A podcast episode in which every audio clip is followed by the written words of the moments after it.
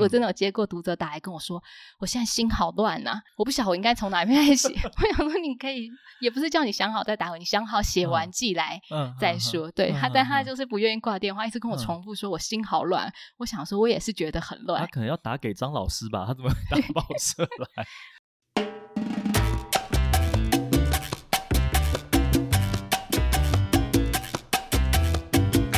欢迎你加入老编姚顺聊出版，这是一个以编辑观点来谈出版的节目。如果你对出版、编辑、阅读、写作有兴趣，欢迎你来和我一起聊出版。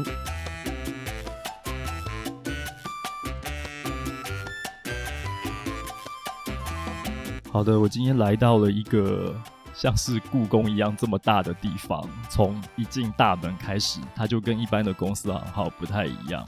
一般的公司行号，可能你就是进门，然后搭电梯上来就到了你的办公室了。可是这个地方呢，它是有院子的，还有停车场，它简直就是一个很大很大的厂房。这是什么地方呢？今天我们的特别来宾是猫边立光。嘿，hey, 各位听众朋友，大家好，主持人好。其实我不知道我可以叫你老编吗？因为我觉得也没有老，对，都觉得有点失礼。没有关系，就随便叫就。那有人叫你 Jerry 吗？有有有，其实办公室都叫我。哦。Oh. 我其实，在其他的公司很少被叫英文名字。哦。Oh. 啊，因为我现在在这个单位是外语学习的。Oh. 对，我刚正在想，这很特别。对，所以我就那个时候刚进去的时候，我就跟同事说：“好，既然我们现在是一个外语学习的单位，那就我就用英文名字好了。”那之前在其他公司。每个公司我被叫的名字都不一样，哦、有的时候是本名，那有的时候是一些奇怪的外号。哦哦，对，那所以你在办公室里面大家都叫你猫边吗？没有，都叫本名。但是因为我自己没有很喜欢本名，因为我小时候妈要骂人都会叫三个字啊，如果是有好事就会叫你那种昵称啊这样子。对、啊，就收到猫边的邀稿来信的时候，常常会看到不同的名字。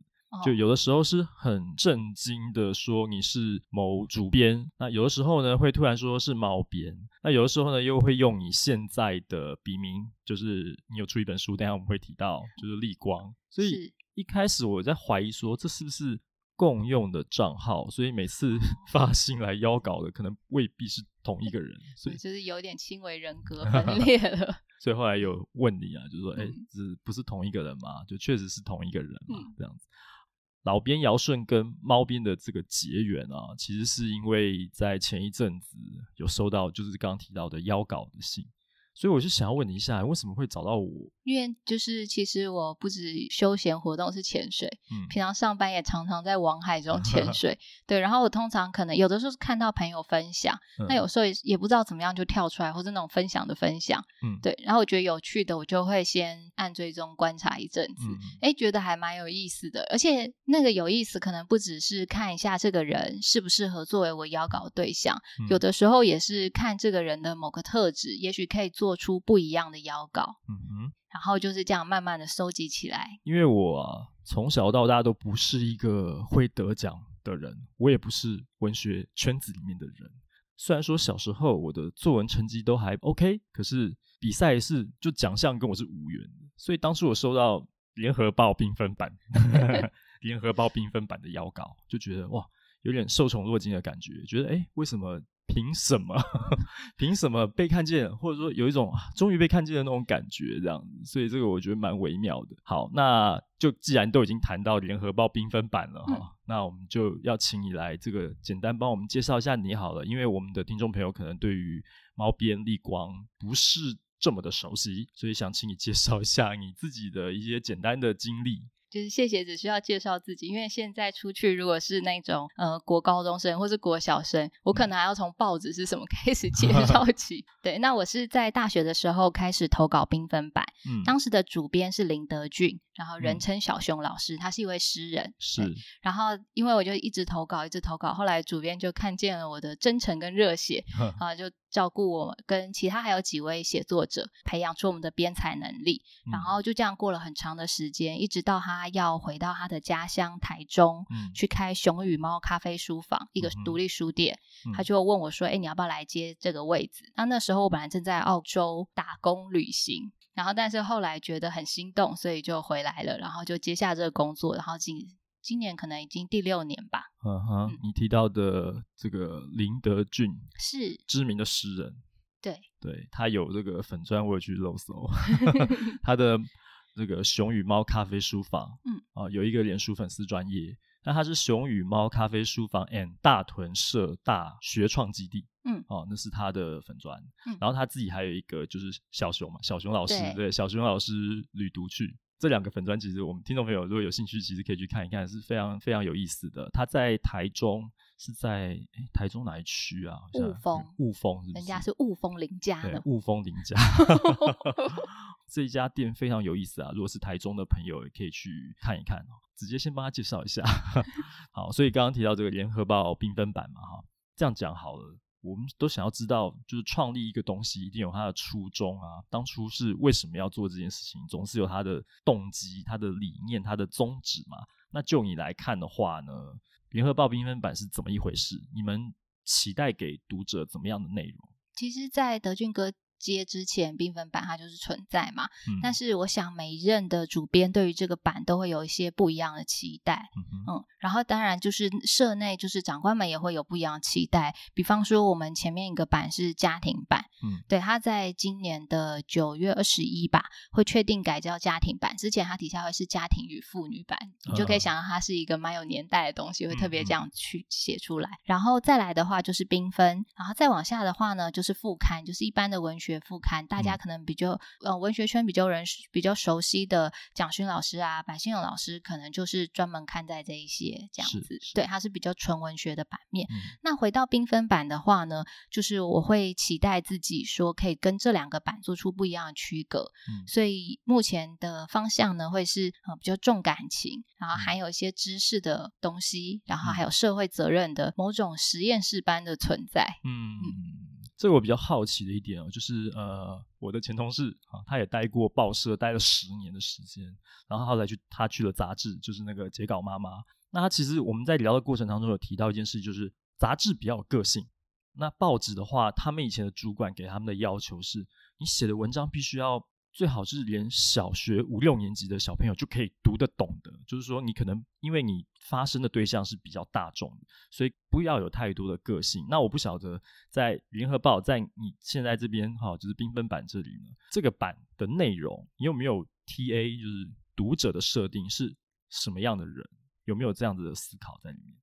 其实真真的会，就是以前传承下来就会说，希望他是我们没有说到国小，我们说是国中啦。哦，对，但是我内心对于国小跟国中的区隔也不是这么明 确。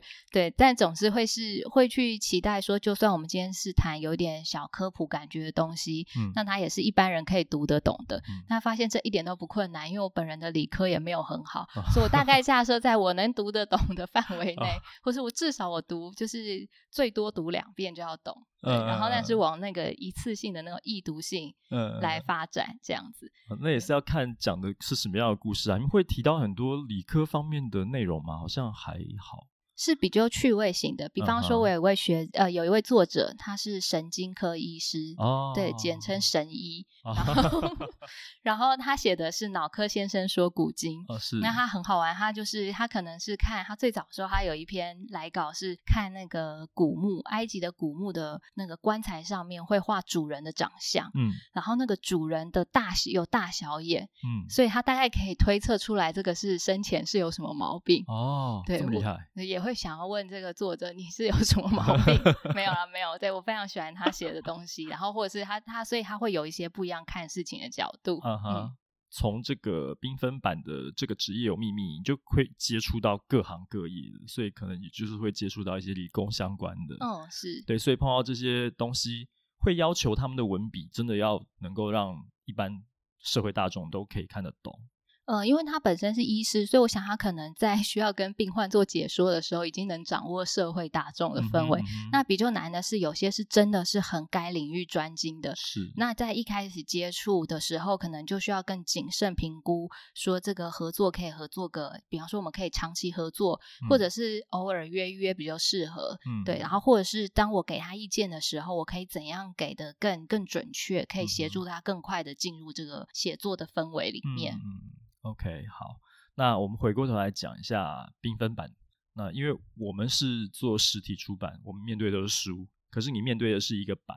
嗯，这个版呢，在编务的工作流程里面呢，想必跟我们做实体书应该有蛮大的差别。光是这个节奏可能就很不一样。所以有没有流程里面有没有什么，就是就你自己的观察，啊就是你自己你我不晓得你对于实体书的制作有没有一点点认知，因为必应该有吧，因为你现在也是作者，你有跟编辑有有这个接触，对不对？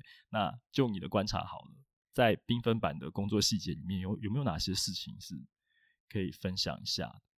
我觉得其实就是自己那一本书能够掌握的，就是跟出版这件事还没有没有到像我当初想象中能够这么的，就是透过自己出书来更了解出版，嗯，或是像我们之前结缘认识的那个，就是做出版计划，嗯，对我而言都还是有一点雾里看花，就是你你。有点知道了，但是知道不那么清楚。嗯、但是偶尔有的时候看到那个同温层，或是学妹啊，或是同学在脸书上 po 文，他们是出版社、嗯、出版社的人，嗯、然后就是写作者的事情的时候，我就会很庆幸，我大部分作者跟我都算是一夜情，就 是就是，除非说我们有很长的合作，否则的话，可能真的发生什么不好的事，那就是这这一次就结束了。嗯、或是比方说，如果是约了一年，那我就是撑十二个十。十二个月这样子，就十二十二月其实就十二篇，就是每个月痛一次这样子，嗯、对，然后所以我就责怪之前那个没有想清楚就邀稿了自己。OK，那在这个邀稿的，应该讲稿件来源嘛，哈、嗯，就是有邀稿这个方方方向嘛，嗯、对不对？嗯，那也有有接受一般的读者投稿，嗯，有接受一般的读者投稿，然后因为有些读者会反映说。直接叫他们写东西，他们没有那么习惯。嗯、那他们会希望有一个题目，嗯，所以我们也有征文，我们是每三个月换一次征文，嗯、就叫话题征文这样子。嗯、然后另外呢，这个之外也有每半年至少举办一次网络征文。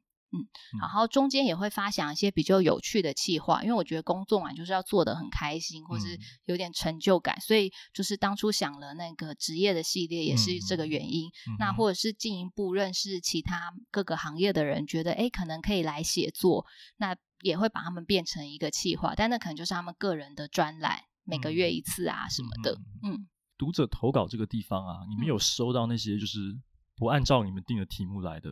投稿吗？如果是素人的话，就是呃，非素人有的时候也会有，那就是再沟通。Uh huh. 对，然后素人这种情况会比较常见。嗯哼、uh，huh. 嗯，就是或者是那个是他被上一个报社退稿的内容，他也还没有删就转寄过来了。嗯、uh，huh. 对，啊哈，就一稿多投的状况是，是？也没有，因为他其实上一届他已经被退了，我们大家都看见，或者他一次是投好多家报社。Uh huh. uh huh. 哦，所以报社彼此之间也会互通有无、嗯。没有没有，就只是那个作者，那个素人作者，他没有没有删除，就直接再寄过来。OK 对 OK，就是所以在 email 上就看到他有投给别家，这样很清楚。对，嗯哼，这所以这种投稿啊，你们需要有什么审稿，就是看他的文章可不可以过这样子。嗯，会，而且我们的审稿期，呃，我们的审稿描述都非常的短。Uh. 对，因为 通常奇怪稿子，我不晓得你们有没有经验，奇怪稿子通常大概第一两句的时候就会有那个奇怪的感觉。嗯嗯嗯嗯，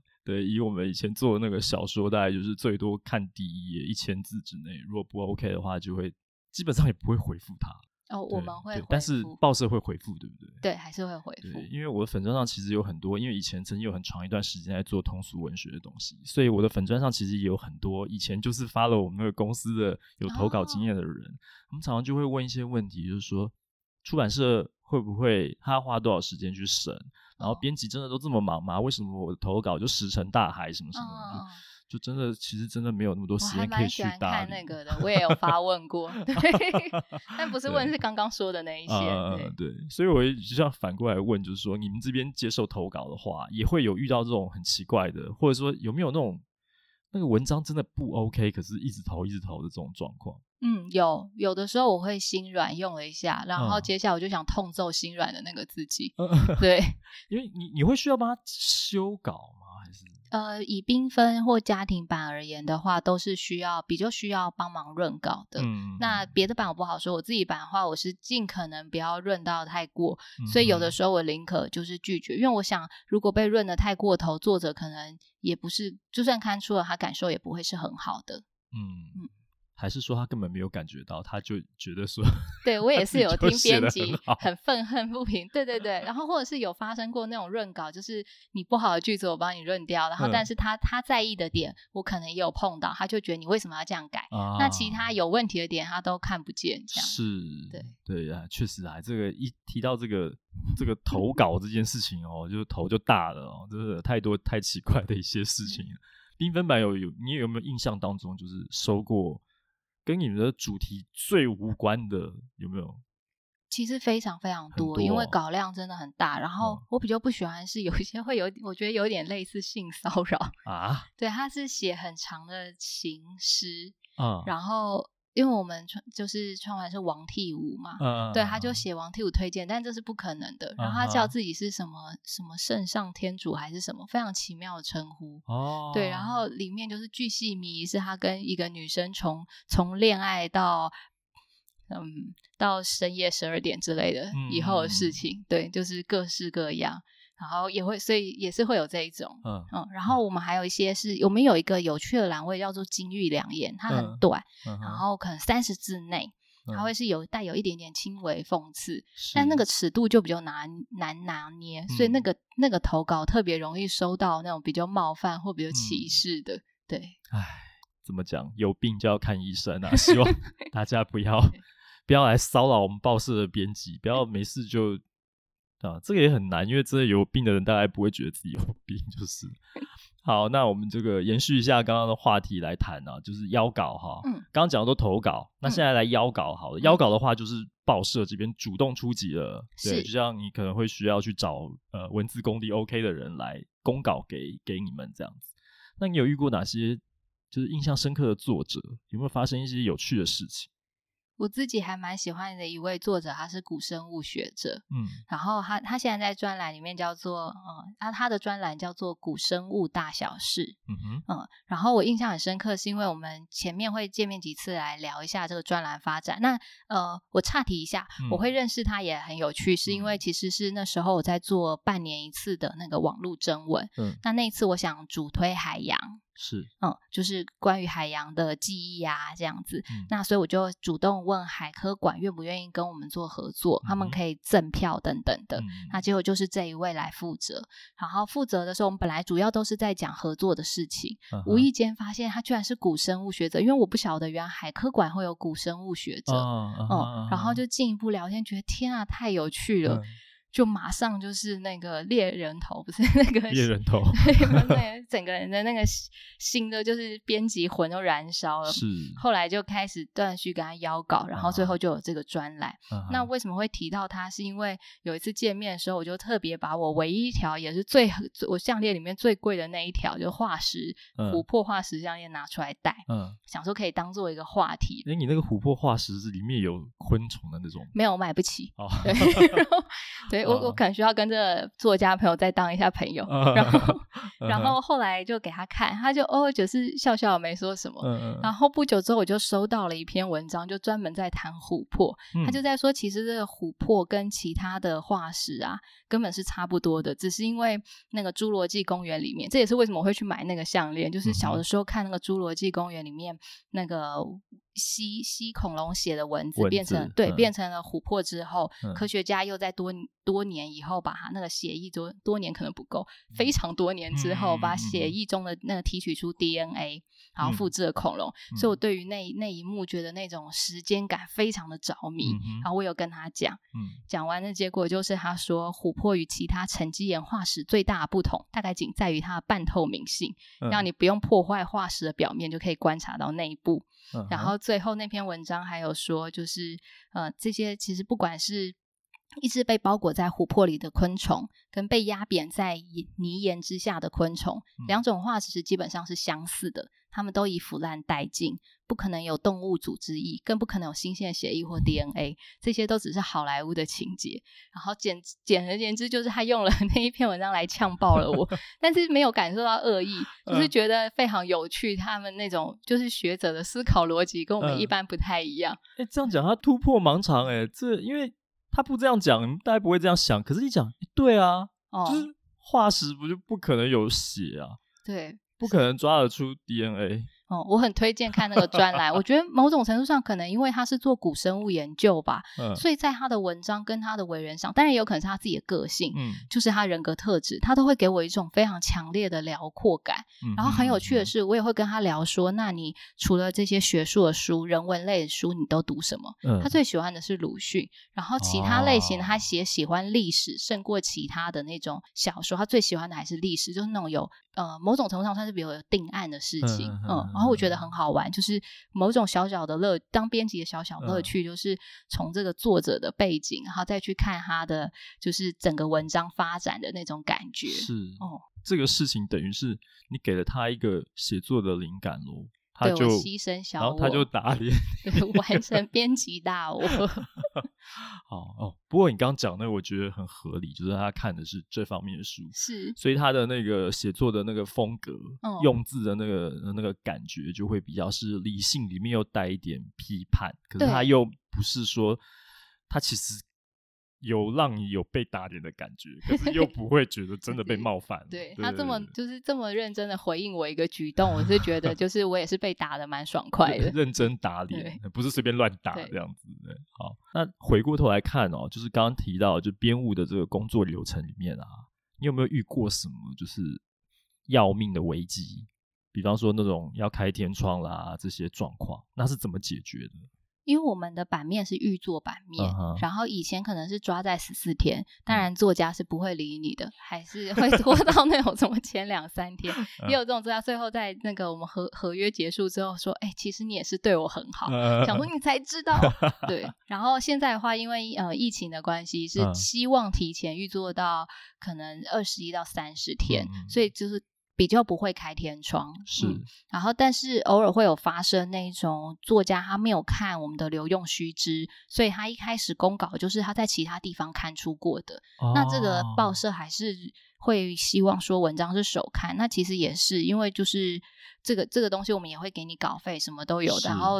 事前我们也都不知道，原来这个是你在其他地方已经看出过的，嗯、那这就必须马上换版面。嗯、但对我而言，他真正最要命的事情，其实是你，你等于是也让你的同仁，像是你的美编，他也必须要加班，嗯，对，或是需要需要帮你。就是看过的稿件才送上去的主管，可能也要因为这个关系延迟他的下班时间。嗯，那这是我觉得比较比较要命的部分。嗯。那可能因为板上也有一些医师，然后所以就他们会写文章啊这样子。嗯。那所以我觉得跟他们比起来，我我还蛮庆幸我工作不是一个做错就真的会要谁命的。嗯。对对，这个你让我想到了，就是当初你跟我邀稿的时候，有特别提醒这件事情，就是这个稿子的内容。要确保他没有在其他地方刊载过，甚至连自己的粉砖有写过，或者说自己的部落格还是网站上面如果有写过这个文章都不要，要一个全新的东西。是因为这个经验，所以给了你。我们一一其实一直都有，但是就是有有些人会注意，那有些人合作很久，他还是没有注意到。那其实上集他们有在讨论说，以现代社会首刊这件事情是不是还这么的必要？嗯，那因为目前还没有讨论出结果。可是因为有一些，我们其实是会有缤纷，会有一些嗯、呃、非常爱护版面的纠察队。是，那如果有注意到，他就会向编辑反映。对，那也有有一些是爱护版面，那有一些是由爱生恨，因为可能他的稿。子没有被留用过，那他就会上你了。他 会特别注意每个人的稿子的原创性啊，或者什么等等。对，真的有哎、欸，这种纠察队啊。对，这其实我就觉得很可怕，我就是心怀着仇恨在 看待这个事情，何必这样子呢？对不对？好，那除了这个，除了这个经验之外，还有没有什么其他的就是呃碰到危机需要处理的这种经验？我觉得最多危机发生是在编在做。真正纸本以外的事情，因为像我们可能还需要负担一些文学奖或是一些活动哦、呃。那这个的话，你就会就是他可能会有评审记错评审时间日期，就是那种评审记错时间。对，比方说，我们办在礼拜天，啊、他礼拜六就来了啊。对，这，不止一次哦，不止一次，而且是不同的人。对，或是有些是记错时间，那种一点半记成两点，嗯，像这样。嗯，那这个就这个就只。比较需要去跟其他评审道歉。那有时候比较怕是说其他评审有的后面有时间，你整个往后拖，人家也是没有办法。嗯、那其实我们都会通知，就是我们事前就会不厌其烦的 email 通知。嗯、我自己个人是还会很老派的，加上简讯通知。嗯、对，就是、会会打电话吗？有的时候也会看情况，因为现在很多人就是不接，或是他不喜欢。嗯，然后那其实有些老师会不太高兴，觉得你这么叮咛我有点烦。那、uh. 没有办法，因为我也不晓得哪个老师会忘记。可是不问你，你又给我记错时间、哦、啊！还有评审老师会跑错地点，对，所以 就是每一个细节最好都要特别的注意。Uh, 嗯，对，这个倒是我们的工作经验里面倒比较少见。也许我们可能呃，可能我觉得可能人多口杂吧，这样讲。所以你有的时候传递你你要对好几个人的时候，就会遇到这种状况。因为像我们办活动，可能。了不起，座谈会了不起两三位吧。那我们的行销其实都会，就确实是从一开始就盯得很紧，所以大家不会比较少遇到这种日期、时间或者地点有出错的。对，其实我也不太知道。我想说，可能是他们平常也有接别的评审，或是、uh huh. 或是什么，或者就是其实就是老天爷的旨意吧。太多了，这、欸、这些评审是不是没有经纪人还是什么助理会帮他们？没有啊，没有啊，有这些评审就是我们所谓的文学奖的评审，那些文学圈，啊、对对对，okay, 好，对，我们希望有一天文学可以发展成大家都有一个经纪人 文人比较浪漫一点，生活比较 比较率性一点，上午还写诗，然后下午跑来评审，发现啊是明天啊，这样是这样的感觉啊，这也是蛮浪漫的。刚刚讲的就是可能都对外的哈，嗯、那公司的这个内部。组织内啊，就我们知道，在公司上班总会有一些职场文化也好啊，什么规范啊，这样。像像我刚进来看到你们这个空间这么大，我就觉得哇，是不是有很多规矩？那有没有什么是你觉得会让你觉得北宋的事情？其实整体而言，我觉得还好，但也也有人说是因为副刊是一个像是自己的星球。嗯，对对对，就是我们整体的氛围比较特别。嗯、对，不过因为以防一些不好事情发生，我自己是还会带黑钥匙上班。如果我最近觉得特别需要保命辟邪的时候，黑钥匙，对对，我特别带个黑钥匙上班。哇，一大串。对，然后 他们有一百零八颗，有一边版的一百零八个烦恼。对。然后公司的话呢，就是大概在这一两年开始在做类似自动化的事。Uh huh. 那为什么是类似？是因为其实就是最后还是我在手，我的手还是有在动。对。然后他是说，就是我们主要本来应该是只负责纸本。Uh. 那后来是说，希望说这个内容也可以上到公司各个平台。嗯，那可是因为各个平台的系统还没有统一，嗯、就会变成我要发给 A，还要发给 B，、嗯、然后 A 跟 B 的那个要的格式又不同。嗯，那光是你现在加一个上下引号，每天这样子加这样子加，其实它累加起来都是一个蛮大的工作量。对，虽然听起来很废，但它是很是很真实而渺小的存在。嗯，对，然后很杂，对不对？嗯、这事情很杂。最麻烦是，如果你的内容有有问题，那呃，比方说，其实可能它不是真的问题，嗯、有时候只是作者他就是很想改一个东西，嗯、那不改他会很很很难受，晚上会睡不着。那所以那个平台我自己却不能够改，所以你必须再去一一通知那些部门的同仁说这个东西要改哦。嗯、对，然后又不止一个。对，要改很多遍。嗯，然后有的是作者会觉得说，怎么没有马上改？因为他的概念可能有点像是脸书，啪他就改好了。是是是，嗯、他们都想的是事情，把事情想得很简单。对，没有那么容易的，要过好几关的。对，对，尤其是哎，你们的就是可能网站就已经有好几个。嗯。对，而且也不太清楚到底就是我们会有统一的窗口，可是你也不确定那窗口今天有没有上班。嗯嗯。对，所以我自己可能会过一段时间再去寻一下网页有没有跑更新。那有的时候是他确实马上帮你改，但网页需要跑一下时间。啊，嗯，那愿意马上改这个都觉得很佛心了啦。对，这个怎么讲啊？所以我个人也蛮推荐可以带个粉晶上班，听说会让你人缘比较好。就是看你最近比较想保命，还是比较想要有好人缘，可以交换的带。你每天都带不同的那个趋吉避凶的一些法器在身上上班。这今天好像比较需要去求人家帮忙的时候，就要带什么什么。好，那如果是需要辟邪的时候，就是带一些攻击性比较强的东西。哇，这个感觉豪门深似海啊，会有这种感觉。好，那我们回过来来讲这个这个职业有秘密，嗯，这个企划好了，因为我是因为这个企划，所以跟你搭上线的，嗯，对，所以我特别好奇，当初为什么会想到这样的一个企划？其实这个企划主要是因为就是那时候会觉得说世界彼此之间需要多一点同理。其实我觉得就有点像是刚刚我其实为什么我会聊这些，其实也是就是即使我们都是编辑，但我相信你还是会觉得，即使我们这样聊过了，你依然对呃报纸是有一些陌生的。那相对而言，我即使出了书，我还是对出版编辑还是有一些不明白的地方。嗯、那更何况说我们今天如果是跨到其他的行业。那我是觉得，包含那些奇怪的投稿，或者是呃一些作者为什么不明白马那个内容不能马上改好，其实他的问题都是一样，就是我们对于其他行业的不了解。嗯，哦、嗯，那像我自己可能有时候常常接电话，就是那种读者的电话，他会期待我包办的内容，可能是从发想写作。我有、嗯、我真的有接过读者打来跟我说，我现在心好乱呐、啊。我不晓得我应该从哪边开始写，我想说你可以，也不是叫你想好再打回，你想好写完寄来再说。嗯嗯、对、嗯、他，但他就是不愿意挂电话，一直跟我重复说，我心好乱。嗯、我想说，我也是觉得很乱。他可能要打给张老师吧？他怎么打报社来？然后再来还有就是，像是有的是他他他不知道怎么写作嘛，或者他甚至不知道怎么用 Word。我有遇过打来，他是说他现在已经把 Word 点开了，然后在 Word 上面打了我们的 email，问我现在收到没？就他在 Word 上面打了。呃，b n f e n 小老鼠 udn group 打卡问我说我收到没？我这是这是最近发生的事情吗？呃，在前前一阵子吧。嗯，对，三年之内 发生的事情。哦，是。对，因为你也才在这边做了六六年五六年而已，所以就是近期这一两年发生的事。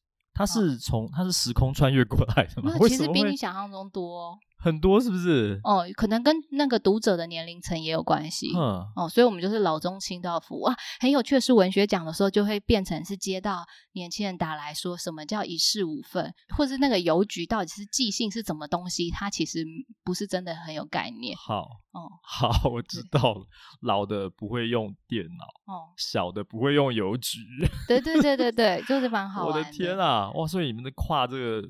这个年年龄层跨很大，就会格外体体认到同理的重要，就会发想这样的题目 啊。对，难怪我有一个比较类似的经验，其实是我们有遇过那种七十几岁、八十岁的投稿者，哦、还不是作者哦，他直接交纸本，嗯，就是已经写了十万字的，用稿纸写的，这样一整本厚厚的寄到公司，然后我们要去。去审他嘛，就是基本上是不可能的事情啊。但但这种事情大概差不多就是这样，只是你们遇到的频率一定比我们就是做实体书还要多很多，因为光是投稿的这个来源，联合报到现在还有那个专门打字的，对，就 是所以我们到现在还是会收到纸本，那它数量当然会比较少，然后通常能用度也也比较低，嗯。然后，因为可能它整个内容是偏的，嗯，但是我们确实还有这个，哦，难怪我刚刚一进来就有故宫的感 觉。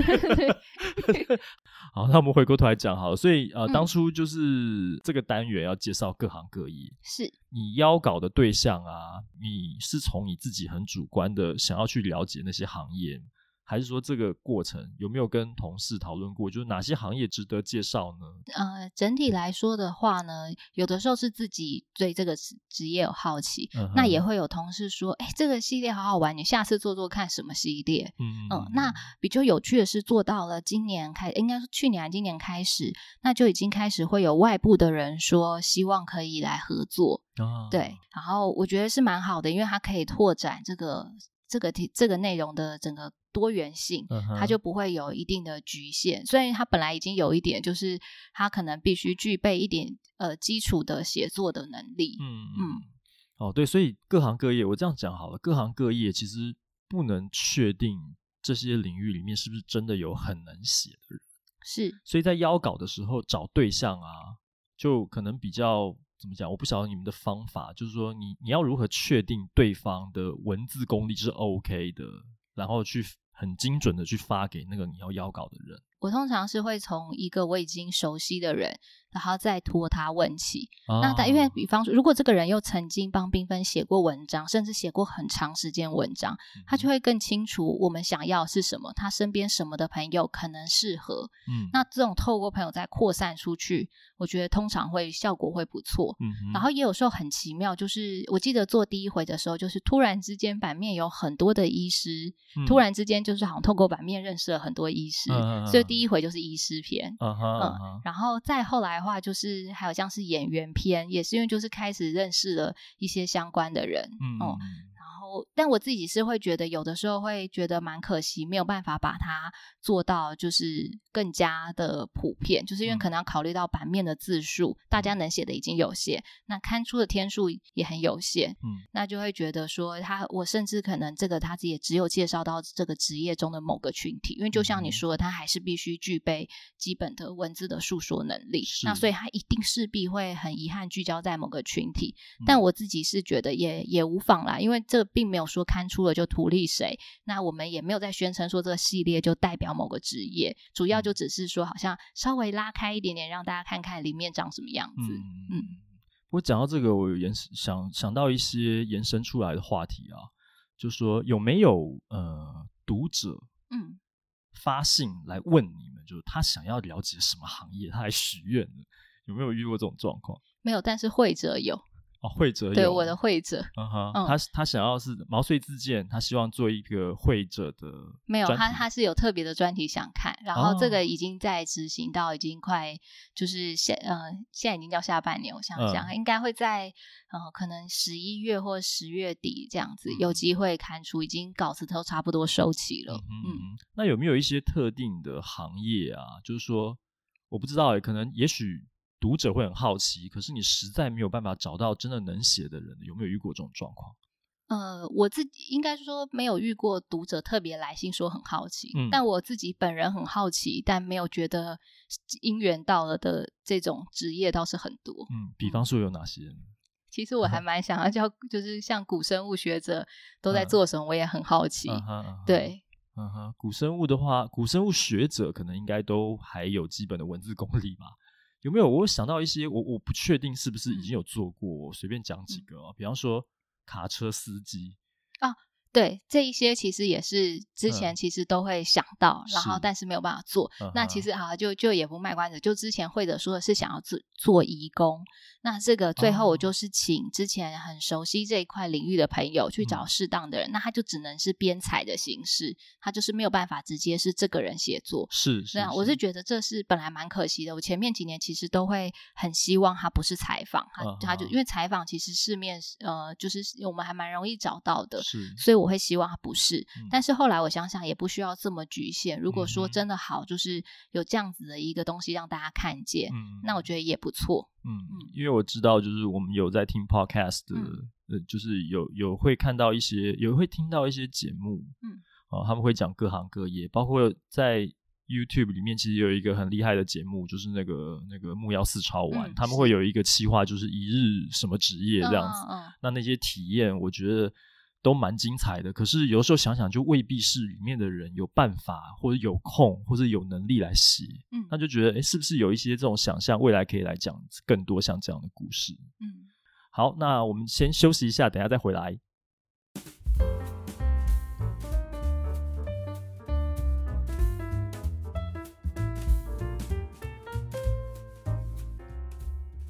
星空遥测深度阅读社群读书会。这是知名粉丝专业出版鲁蛇碎碎念在二零二零年下半年所举办的一场重头戏啊！这一系列的主题活动包括了文学与在地、艺术与美学、社会与个人、关系与自我、哲学与思辨。每个主题呢都选了五本书，有不同的带团人，也有各自不同的讲者。这个活动从九月份开始，一路延续到今年年底。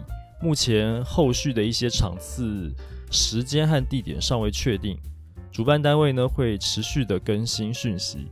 那么活动的场次很多，讲者呢也都是一时之选，包括边笑边哭的 B 编、活水来测房的黄正南、独角兽计划的创办人李慧珍、你的孩子不是你的孩子的作者吴晓乐，还有资深媒体人、名作家也是编辑的瞿欣怡等等。在这边呢，就不一一的详细报告场次了。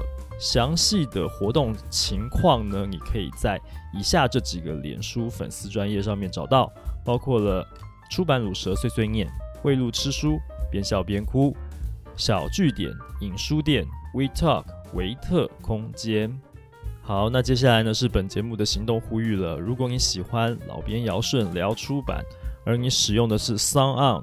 Apple Podcast 或 Google Podcast 的话呢，请帮我按订阅；使用 Spotify 的话呢，请帮我按关注。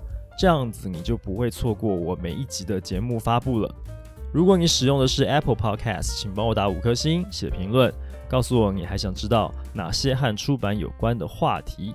也希望你能将我的节目分享给更多对出版有兴趣的朋友们。另外，我的脸书粉丝专业和 Instagram 都叫做老编尧舜的出版手账。我时常会分享许多和出版、编辑、阅读、写作有关的工作经验、方法和趣闻。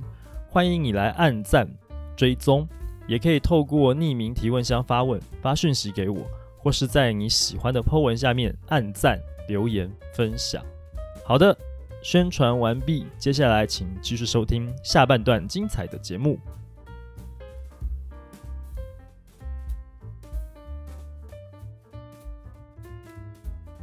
刚刚前面谈到的都是在报社工作的一些事情，那接下来我们要呃换一个角度来看立光啊，应该这样讲，上半段都是猫边，下半段变成立光。对，因为立光是一位散文作家。那你最近出了一本书《潜水时不要讲话》，这是你第一本书吗？呃，其实我我在之前自由业的时候也还有写过一本书，但以创作而言，它是第一本书。哦、嗯，而且你也是很难得可以把我的笔名跟书名都讲对的人，因为我目前遇到的都是啊，素光不要呃，潜水时不要说话这样。我跟你讲，潜水时不要说话，这个真的超容易讲成潜水时不要说话的。哦、对，这个可见我有做功课。你的书我有买那个电子版，我有在看。嗯我最近看到，其实还蛮前面的啦，因为实在太忙了。看到前面，我印象比较深刻的是有一篇是讲那个每一个气瓶都有，哦、都有他自己的故事，对对对，都有他的问题。那个、哦、对，然后有一个 Frank，对不对？嗯、哦，我觉得他讲话蛮有趣的。他说，呃呃，Frank 说球是不是？对，Frank 说球是不是想要当什么？那个 Peter 说，对对对，我看到那句话我就笑出来，就蛮有趣的。然后你们讲到那个海绵，嗯，有那个海的味道，下次我带给你闻。对，对我觉得非常有趣，每一篇每一篇都很有趣。好，我们等一下可以来聊一些内容有关的事情。但不过在聊这个书之前，我想先简单跟你聊一下你的粉丝专业“藤壶之志”，这个听起来有点像“鸿鹄之志”，藤壶，鸿鵠。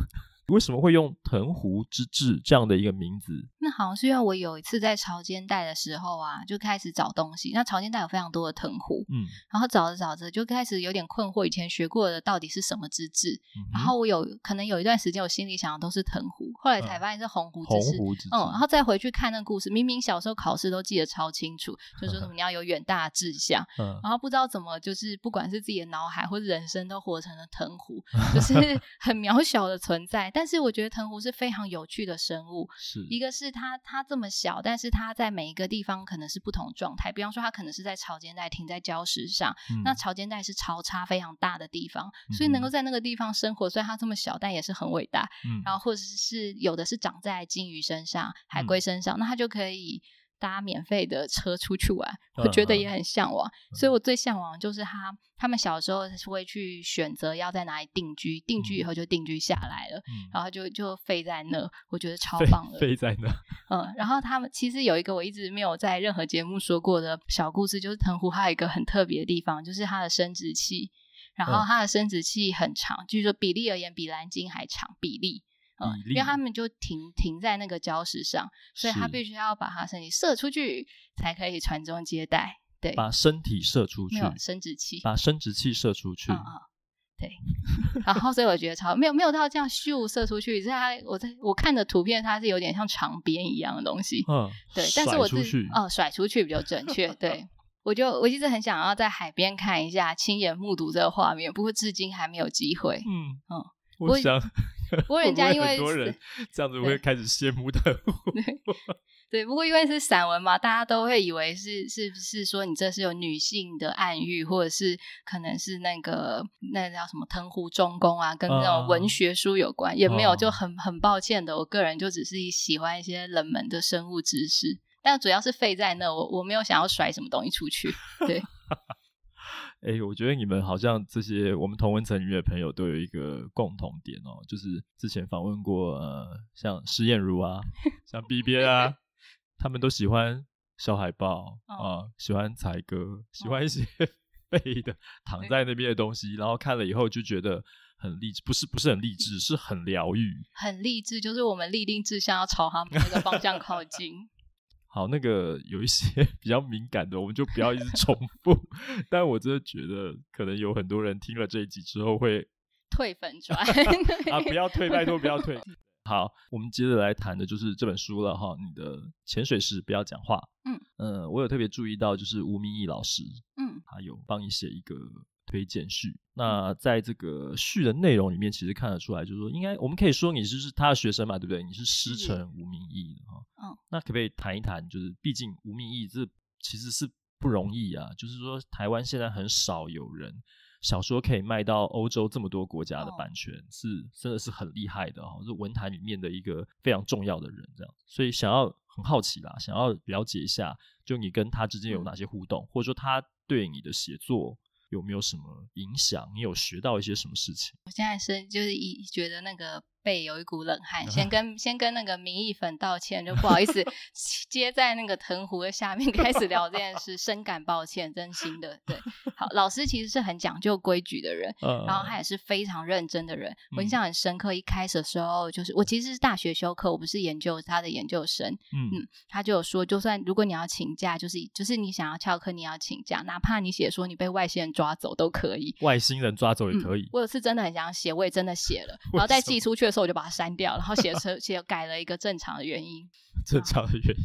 对，然后他他对我很大的影响，其实是我会不停的确认自己是不是依然保持诚恳，因为我觉得老师非常厉害，他始终是一个很对什么样的人他都很真心也很诚恳。嗯、那这其实是一个很吃力的路。然后，如我目前也是想要往这个方向走下去。嗯，那老师他到底有多认真呢？他在期末的时候啊，会给大家看他在每一个环节的给分。嗯，那如果你不满意，你甚至可以跟他讨论。嗯，嗯，我是不知道有没有人跟他讨论过，但我自己是觉得 OK，那个分数我明白，这样我认真的地方还有看到。那也也有一些我做的还不够好。嗯，然后还有比较特别的是，是我那时候其实呃开始一直磨练写作，其实是因为我去投了青辅会的壮游计划。是，那为什么会投这个计划？是因为老师当时他是第一届的评审吧？嗯、那他觉得很有意义，嗯、所以他鼓励他那时候开的是企划写作，嗯、然后所以这个主题被纳成一其中的一环，然后他请每个学生都来写写看，嗯，然后。写完以后，你想投，你可以拿去投第二届，但他已经不是评审，所以公平性也是都说得过去。嗯哼，所以他就是整个比照那个壮游计划，大家来跑一轮。他甚至请了他的研究生一起来当评审，嗯哼，然后来模拟整个实况。最后选出来的学生啊，他还自掏腰包颁发了奖金。嗯，那在老师很可爱，他又觉得在课堂上给钱是一个很奇怪、很有点俗，这个什么不不好的事，啊、所以他他把钱夹在他的书里给大家。因为当时图书馆向他征了一批书，那但是后来那个书回来的时候，上面可能有贴编号，是对，然后他他就是夹在那里面。我还记得我拿到的是《睡眠的航线》uh 我至今都有留着那本书。哦，所以用一个比较低调的方法，对，哦，把这个感觉俗气的东西包起来的。哦，而且他那时候上课有说一个概念，嗯到现在我都影响我很深，嗯，就是他。呃，评选出来之后，我是我很幸运成为其中一个。那还有其他一些同学，老师就是跟大家说，你们仔细注意每个学生的背景。嗯，像呃那时候除了我，还有另外几个朋友都是转学生，我自己也是。嗯，然后或是有的是跨系生。嗯，所以老师特别想跟就是大家强调说，你就是你并不是说我喜欢文学我就专精在这一块。嗯，然后那个时候还不会大家去讲斜杠斜杠这种话，嗯、但就是你有多元的背景，那相对于你在做一件事。的时候，也许你会有一个不一样的视角。嗯、那老师，请大家注意的是这个部分。嗯，那某种程度上，我觉得这也影响到我日后的写作跟编版。嗯，了解了解哇。所以呢，好，那我们就继续来谈这个你的写作。嗯，潜水时不要讲话、嗯、这本书。那你当初呃这样讲好了啦。我其实是比较好奇的是，因为写作的内容，你其实有在其他的节目有提到。我比较好奇的是。你跟编辑之间的互动啊，好，嗯、那当然就是你的写作的动机，我们也可以简单谈一下。那主要是跟编辑的互动，因为你自己也是编辑，嗯，那一个编辑遇到另外一个编辑的时候，应该不晓得会擦出一些火花还是怎么样？山不容二虎，没有啊，没有没有。对，我的编辑跟我一样都是处女座，哦、对，所以我的经验就是不要得罪处女座，没有。其实，因为我我很深刻的感受到成书的文章逻辑，嗯、其实跟平常就是跟邀稿写作会非常的不一样。嗯、我觉得我的邀稿写，呃，因为我的大部分的文章是邀稿来的，嗯嗯，就是我会写，就觉得可能谁谁谁邀稿，一直到后面才有一部分要非常感谢中华日报的杨主编，嗯、是他现在已经退休了，是、嗯，他当时邀我请。邀请我写了专栏，那有了专栏以后，我发觉我比之前更具有系统性的写。之前虽然也会希望可以出书，可是不晓得什么叫做系统。嗯，嗯，那所以要把前期那些文章，我因为我还是保留了一些，然后跟后期的这个专栏的文章，然后整个这样加在一起，要把它变成一本书，要让它稍微看起来更有脉络。嗯，然后这个我觉得编辑帮了我非常非常大的忙。是，那我自己的回应的话，其实是我会特别小心，不要拿出编辑脸，不要让我不要让人家觉得我愚蠢，因为其实会真的很深刻感受到，真的隔行如隔山。那书本它几乎算是完全不一样的事。嗯，那不过。如果编辑在听这一段，他心里怎么想，我也就没有把握了。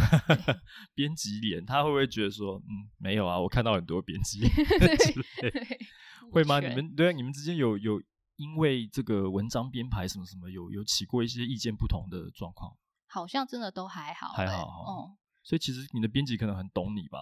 嗯，可能是这样。对，但他很有趣，他其实呃，有我有，我有一开始想说这本书会不会对他也很无聊，因为他其实很怕水。Uh huh. 嗯，然后所以我也觉得很妙。后来事后就是整本书做完以后，我有问他说，是会不会这本书其实，因为其实我自己编版，我也知道一定不可能每一天的版或是每一篇的文章都是我的最爱。嗯嗯，然后所以我也明白，就是工作就是这样嘛，所以我也不会去要求别人一定要爱我。嗯、然后，但我还是有一点好奇，因为有时候我跟他说要改鱼的名，哦，对，就是改鱼的名字，名字他应该想想杀我。对，嗯、因为那个我是比较后来才决定说，那个鱼的名鱼的名字的后面我要补学名。大部分的文学书是不做这件事，件事嗯，对。但因为我自己是可以这样子写作，也是深受另一本书是陈阳文老师写的，嗯、然后他是在做一个潮池的秘密，嗯，然后他那本书里面就有写到学名，嗯，嗯，那学名就可以方便我做进一步的查询，所以我觉得说不定对某些人而言，那几串。我眼里发不了音的英文会很重要，然后所以我事后把它补上去。嗯、那有些甚至就是配合这个之后，有些在鉴定物种的改编，又去改编那个鱼的名字。嗯，前前后后，我相信编辑应该是蛮头大的。是这个，就我自己的想象，如果是我的作者，杀人吗？倒不会想 杀。好，我现在就去买宵夜给 他。但是，但是我觉得这个观念我，我我分享一点我的看法好了。嗯、其实它是一个超连接，就是你如果今天有做到位。嗯，你能够很精准的把什么东西点明了出来，嗯，它也许可以帮助你的读者更准确的去找到一些，就是、嗯、就是连接连延伸出去的一些知识内容。所以你这个书等于说在知识含量上面其实是有提升的。嗯、就是可能我自己做的时候会觉得很痛苦，嗯，但是事后回想，其实这是对的。嗯、那为什么会这样讲？因为我现在在做语言学习书，我常常会跟我的编辑。讲说，你其实有的时候要做到一些服务，做到一些更贴心的设计，你要让你的读者能够更方便，或者是更学到什么事情。这个功能性这种东西其实是考虑进去的。嗯，所以我觉得很妙，因为你是一个文学作品，嗯，但是它其实是可以有功能的。嗯，对，为什么不不不写呢？就把它写上去啊！就是这其实是，而且这是很值得信赖的具体细节，应该这样讲。哦，对，因为是学名嘛，是吧？对我是不是 这个 捧的太高了一点？没有，我觉得很高 兴，因为我之前听过有一些前辈会说，他觉得加了学名到底还是不是文学书？嗯、他其实反是反过来会有这样的疑虑或是质疑的。嗯、对，所以就是每个人看待，其实我我自己是没有想到这样子，我我有想到这一串学名带给我的编辑困扰，但我没有想到对每个人他怎么去看待这件事情是不一样。嗯、但我觉得这也是蛮有趣的。嗯、可能也就是因为我就是一个。我不是文学线，我是一个实用书出来的编辑，嗯、所以我常常会关注到功能性的问题，去关注到如何满足到读者的问题。那我想，因为你的书刚好它探讨的就是潜水，嗯、探讨的就是海洋。嗯，那在海这个异世界里面，既然有这么多的知识，嗯，那为什么不多讲一些，讲得更具体一些？嗯、觉得我觉得其实是好的。我想稍微有一点小岔题讲，是因为我觉得这也是我自己在。这本书的尾声，我觉得它带给我非常大的冲击跟很开心的事，嗯、就是在查那些该死的学名的时候啊，还有那种鉴定物种，因为我不具备这个能力，因为那真的是要那种。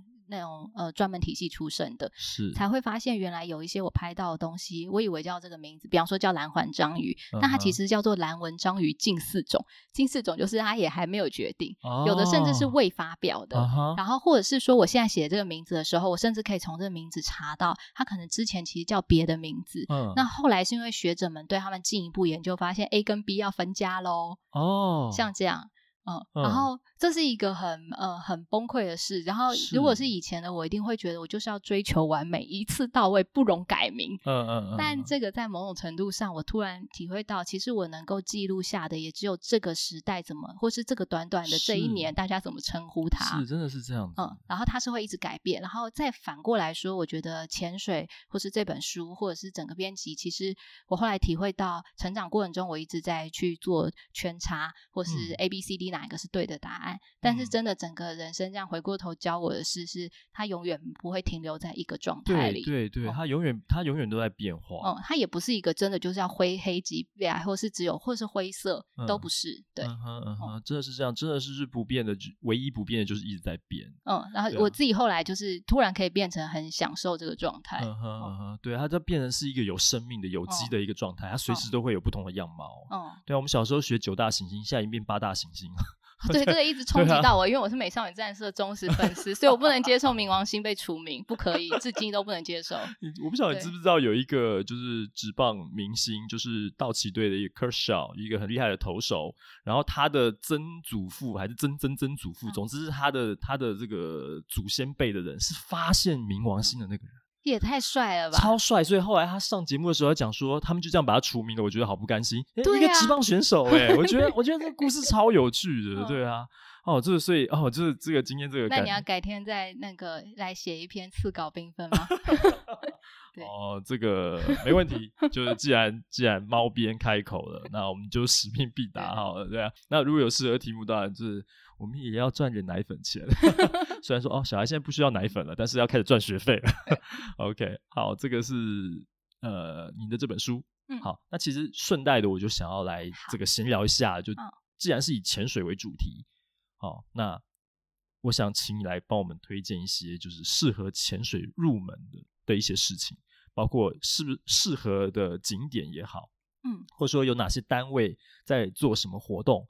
或者说你可以加入哪些团体？有没有什么就是值得推荐的教练？我今天早上在听那个百灵国，他们刚好有提到一件事情，是有一个单位在带身障人士去潜水。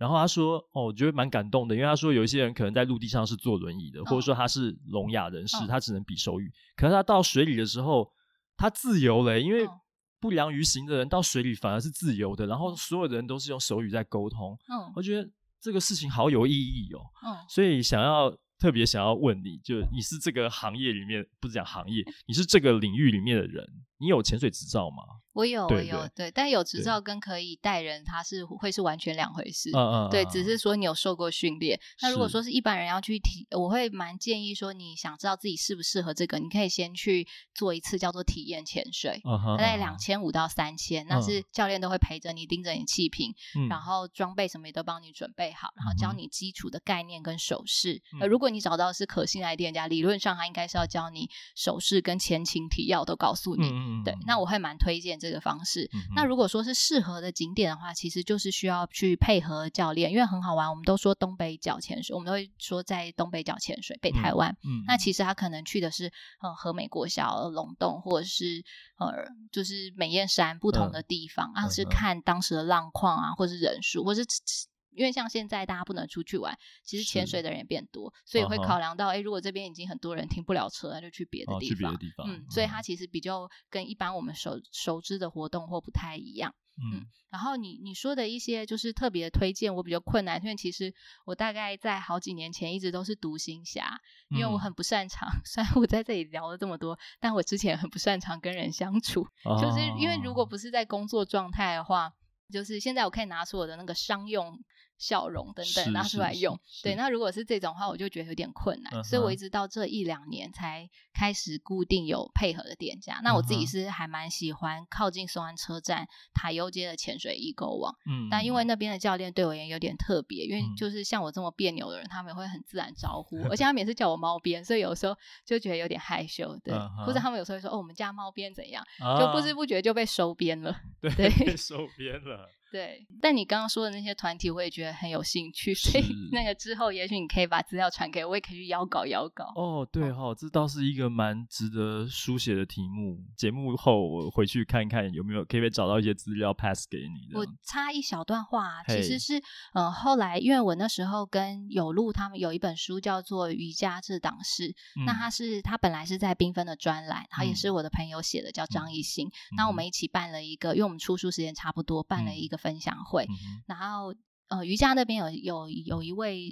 听障人士，嗯，然后他也去参加分享会，他抽到体验潜水，而且真的来了，哦，嗯，所以我觉得他非常了不起，因为我们当时现场能够做的事情，其实就是讲的比较慢，让他去读唇语，是，嗯，虽然潜水以后真的都不用讲话，是，可是潜水，我那时候才意识到潜水前原来有这么多的沟通过程，可是他都克服了，嗯、然后所以那一天我陪在旁边一起下潜的时候，我觉得是一个非常特别的事情，嗯。嗯 OK，好，那潜水时不要讲话，但是潜水时可以写稿，对不对？你有没有很想要跟听众，我们的或者说你的读者，有没有一句想要跟他们说的真心话呢？有没有？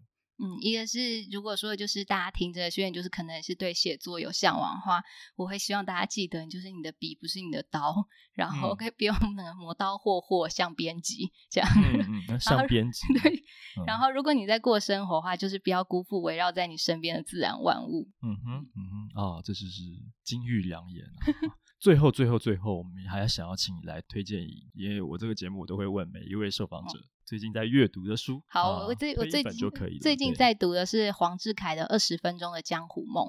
那志凯之前是帮缤纷写《青春名人堂》，嗯，对，然后所以我当然是要推一下。但是我自己真的很喜欢他的专栏，而且我甚至发现自己就像某种迷妹似的，脑海都还是常常浮现一些他写过的话这样子。嗯、然后志凯他是故事工厂的副，呃，我不知道那叫什么。